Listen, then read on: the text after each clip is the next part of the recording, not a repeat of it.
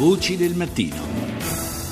Le 6.38 minuti e 44 secondi, bentrovati all'ascolto della seconda parte di Voci del Mattino da Fabrizio Noli e cominciamo subito parlando di maltempo, infatti non accenna a diminuire l'ondata, la perturbazione insomma, che da martedì scorso sta colpendo l'Italia, è ancora allerta, ma facciamo subito il punto eh, della situazione con Marco Porrega, funzionario del Centro Funzionale Centrale Meteorologico della Protezione Civile. Intanto buongiorno Porrega. Buongiorno. Allora, eh, le previsioni per oggi, Porrega, intanto è possibile fare in qualche modo un punto punto sulla situazione, visto che insomma è ancora allarme rosso, per così dire, in varie regioni italiane, dal nord-ovest, dal nord-est voglio dire al sud?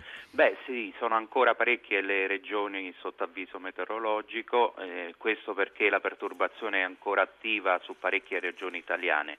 Le precipitazioni sono cadute nell'ultima nottata un po' su tutto il paese, forse solo il nord-ovest è stato, mm. eh, si è salvato appunto da queste precipitazioni. Nelle ultime ore precipitazioni intense nel nel Lazio centrale, meridionale, sulla Sicilia orientale, sulla Calabria meridionale, insomma un po' uh, di tutta la fenomenologia possibile in questa fase stagionale. Quanto durerà ancora questa situazione? Guardi, sicuramente oggi ancora precipitazioni localmente intense sul settore ionico della Sicilia, della Calabria, della Basilicata e poi anche della Puglia.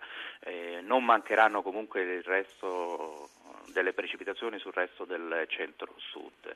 Per quanto riguarda le previsioni c'è un'attenuazione nel fine settimana della fenomenologia e con una uh, possibilità di residue precipitazioni nella mattinata di sabato sempre sull'area ionica. Per quanto riguarda i danni è possibile fare una stima o è ancora troppo Beh, presto? È ancora presto, i quantitativi di pioggia sono stati elevati per quanto riguarda tutto l'arco del, del, della fase di maltempo. Insomma, certo, ancora, ancora, è presto naturalmente. Comunque grazie a Marco Porrega, ricordiamo funzionario del Centro Funzionale Centrale Meteorologico della Protezione Civile